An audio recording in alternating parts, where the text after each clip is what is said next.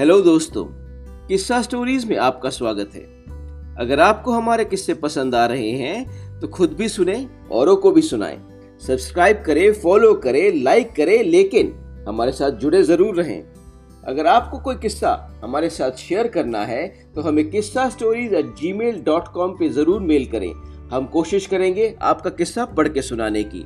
क्योंकि हमारा मामला है थोड़ा लोकल बट पूरा वोकल यानी लोकल पे वोकल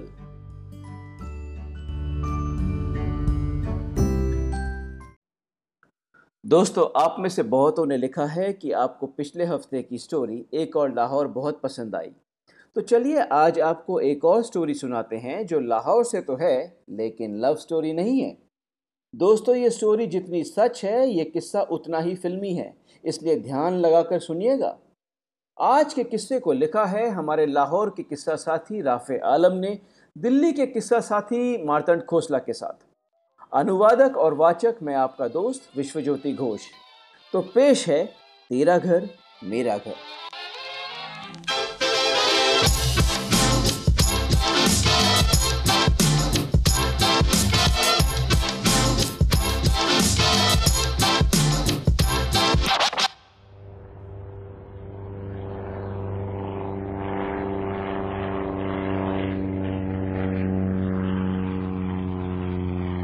दोस्तों, मेरी पैदाइश लाहौर के एक वैसे ख़ानदान में हुई जहाँ एक बच्चा जैसा भी हो। बड़ा होकर पढ़ेगा तो विलायत में ही। Hundred percent English education. तो दोस्तों, बड़े होते ही मैं भी अपना सूट केस लेकर इंग्लैंड के लिए रवाना हुआ वकालत पढ़ने के लिए। और वहाँ मैं जनाब राफ़ आलम स्टूडेंट बैरिस्टर बनने की तैयारी में जुट गया। किस्मत अच्छी थी तो लंदन के गुड इनफ होम में जगह भी मिल गई। चलो, बहुत बढ़िया। हालाँकि पढ़ाई बहुत बोरिंग थी और वापस इस मुल्क के लीगल सिस्टम के साथ उसका कोई लेना देना नहीं था। फिर भी विलायत की वकालत तो विलायत की वकालत होती है आफ्टर ऑल चलो, हम भी शुरू हो गए। दोस्तों, इससे पहले कि वहाँ के बाकी पाकिस्तानी स्टूडेंट्स मुझे अपनी क्रिकेट टीम में जोड़ते थैंक गॉड की रेजिडेंस में मेरा एक दोस्त बन गया जिसको मेरी तरह क्रिकेट से कोई खास लगाव नहीं था। और वो था दिल्ली का मारतंड खोसला। मार्तन जो यहाँ आर्किटेक्चर पढ़ने आया था, सरहद के पार का एक हैप्पी लकी पंजाबी था, जिसके साथ मेरी पहली मिनट से ट्यूनिंग बन गई। और मेरे जैसे लाहौरी के लिए असली इंडिया को समझने का ये एक अच्छा मौका था। आफ्टर ऑल हम दोनों मुल्क के लोग एक दूसरे को क्रिकेट मैच की दुश्मनी टीवी न्यूज़ के शोर, हिंदी फ़िल्में या कोक स्टूडियो या स्कूल के रट्टा मार जोग्राफी के आगे जानते ही कितना है। और एक दिल्ली वाले और एक लाहौरी की जैसे ही बातचीत शुरू होती है, आप तो जानते ही हैं, कोई ना कोई सोशल कनेक्शन निकल ही आता है। और वही हुआ। पता चला कि मार्तंड की फैमिली यानी उसके दादा दादी लाहौर से थे, जैसे मेरे दादा दादी दिल्ली से थे। यानी बंटवारे के बाद एक फैमिली दिल्ली से लाहौर आई और दूसरी लाहौर से दिल्ली गई। और उन्हीं दोनों फैमिलीज़ के पोते अब लंदन में गप्पे हाँक रहे थे। अब पार्टीशन स्टोरीज में तो ऐसा अक्सर होता है। तो इस दिल्ली वाले से दोस्ती मज़ेदार होने वाली थी ऐसा मैंने सोचा। यार ऐसा मैंने सोचा ही होगा कि एक दिन मार्तंड मेरे कमरे में धड़ाम एक फिल्मी स्टाइल में घुसा और बोला, अभी ओए ओए ओए ओए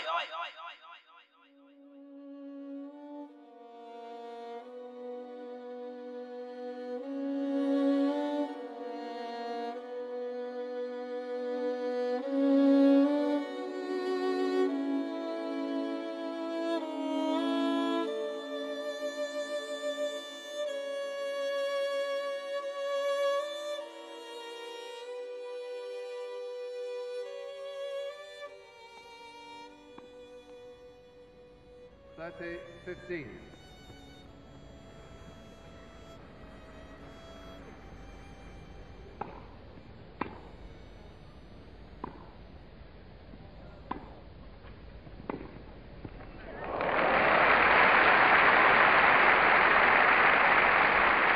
Forty, fifteen.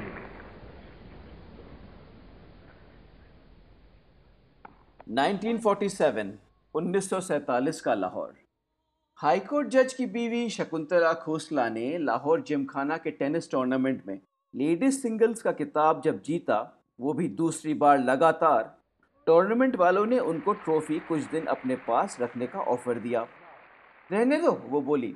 अगले साल जब तीसरी बार लगातार जीतूँगी तो परमानेंटली अपने घर पे ही रख लूँगी। क्या बात है।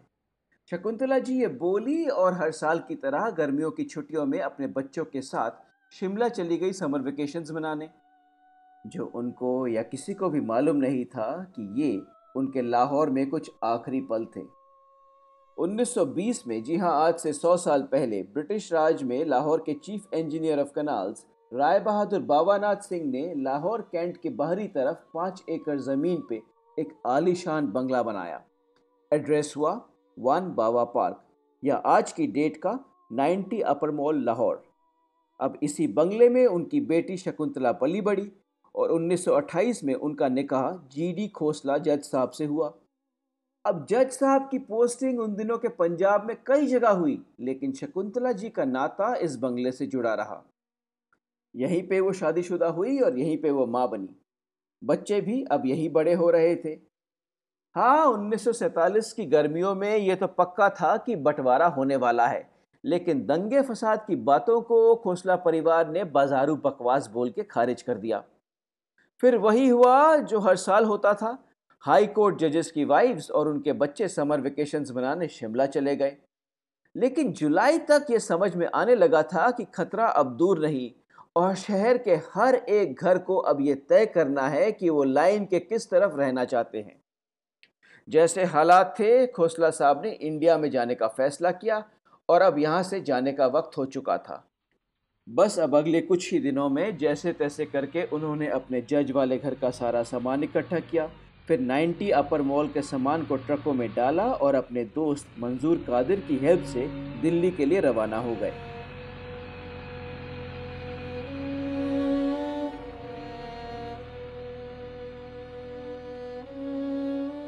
दूसरी तरफ़ 1947 की दिल्ली।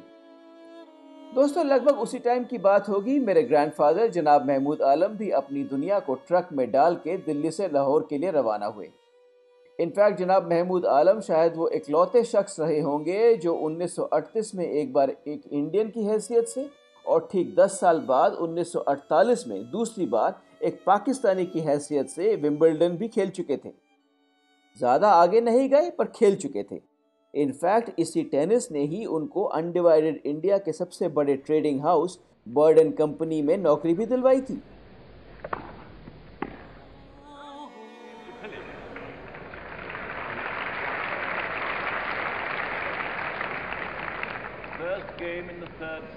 उन्नीस की गर्मियों की ही बात है कि दिल्ली ऑफिसर के मैनेजर जनाब महमूद आलम साहब को मैनेजमेंट से बुलावा आया। बंटवारा होने वाला है। अब जो कि पाकिस्तान एक मुस्लिम मुल्क बनने वाला है। अब लाहौर ऑफिसर का मैनेजर भी एक मुसलमान ही ठीक रहेगा, ऐसा मैनेजमेंट का सोचना था। हालाँकि लास्ट मिनट तक ये किसी को मालूम नहीं था कि लाहौर इंडिया में होगा या पाकिस्तान में, लेकिन मैनेजमेंट से महमूद आलम साहब को मार्चिंग ऑर्डर्स मिल चुके थे और वो दिल्ली से लाहौर के लिए रवाना हुए। दोस्तों, आसान काम नहीं है ये। अपनी सारी दुनिया, खानदान, बोरी बिस्तरों को डब्बे में डालो, खुद को उजाड़ो और चलते बनो। बंटवारे में अपने सबको भुलाकर, पैदल तैर कर, चलते हुए, भागते हुए, उन ज़िंदा लाशों से कौन वाकिफ नहीं है, जिनका ज़िक्र हर पार्टीशन नैरेटिव में होता है। मैं तो यहाँ फिर भी दो प्रिविलेज फैमिलीज़ की बात कर रहा हूँ। खैर, नए मुल्क में जब लाखों में लोग आने लगे तो घर बांटने का मामला भी एक कहानी है। कहा जाता है कि अफसरों की फुल चलती थी और लोगों की ज़िंदगी, उनके सर पे छत, उनकी किस्मत, इन अफसरां के मूड की बात थी। अब इज्जतदार फैमिलीज़ के मुआवजा का पैटर्न कुछ ऐसा बना कि उस पार जो जैसा घर छोड़ के आया था, नए पाकिस्तान के पुराने लाहौर में, उसको वैसा ही कुछ छोड़ा हुआ घर मिलेगा। अब महमूद आलम साहब भी एक लंबी कतार में थे। दोस्तों, बंटवारे के लगभग 12 साल की स्ट्रगल के बाद, यानी उन्नीस सौ उनसठ में हमारे दादाजी को लाहौर के कैनाल और कैंट के बीच में, मॉल रोड के अपर साइड में एक घर नसीब हुआ। फाइनली नए मुल्क के खाते में उनका भी अपना एक घर रजिस्टर हुआ।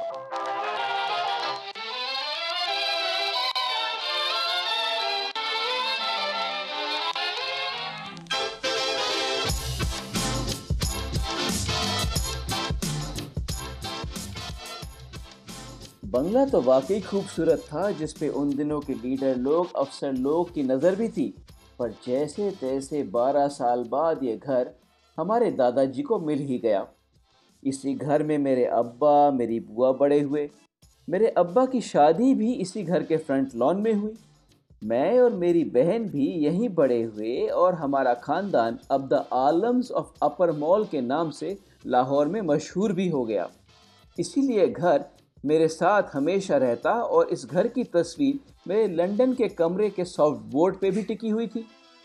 जब मार्तंड की नज़र मेरे घर के तस्वीरों पे पड़ी तो एक बार उसने यूँ ही पूछा, यार, ये घर कुछ देखा हुआ लगता है। कहाँ की तस्वीर है ये? तो इस घर के बाशिंदे होने के साथ साथ एक प्राउड लाहौरी होने के नाते मेरा जवाब बहुत सिंपल था।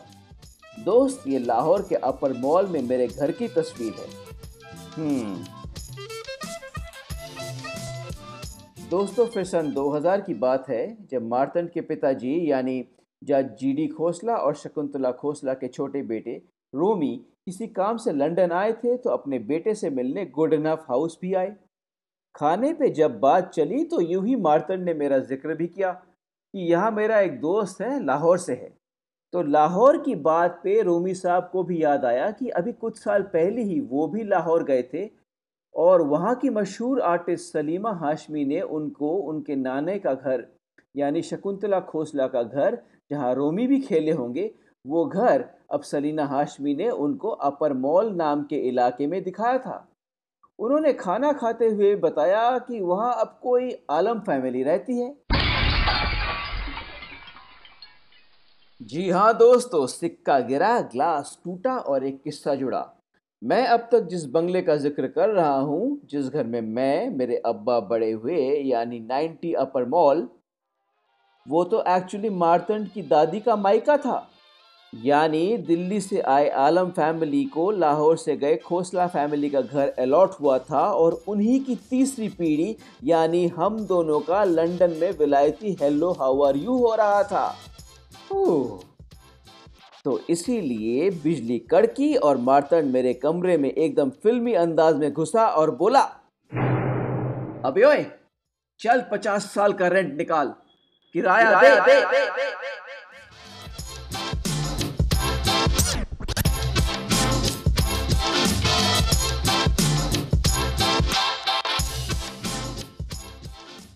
Friends such is our filmy story of partition दोस्तों, बंटवारे की अनगिनत कहानियों में, जिसमें लॉस, जुदाई, वायलेंस की कहानियाँ तो हैं, उसी में मारतंड और मेरी, या हमारे इस घर की कहानी की भी एक छोटी सी जगह है, मैं मानता हूँ।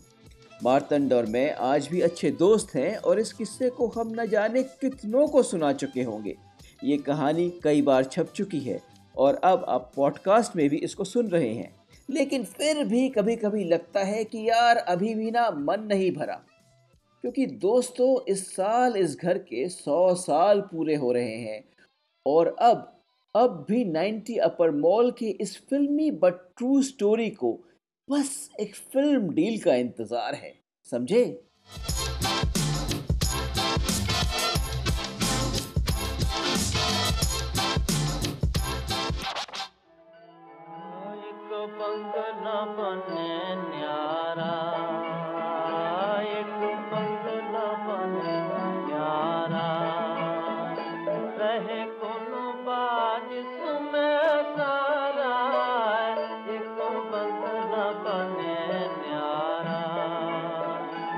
एक बंगला बने न्यारा। सोने का बंगला चंदन का जंगला।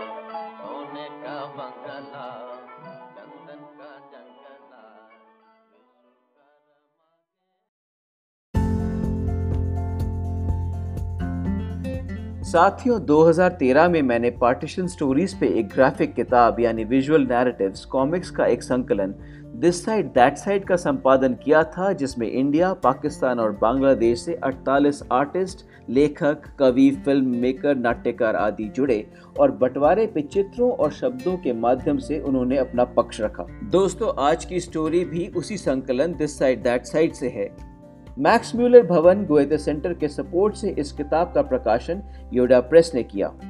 अगर आपको ग्राफिक स्टोरीज कॉमिक्स या पार्टीशन स्टोरीज में ज़रा भी इंटरेस्ट हो तो इस किताब को ज़रूर पढ़िएगा।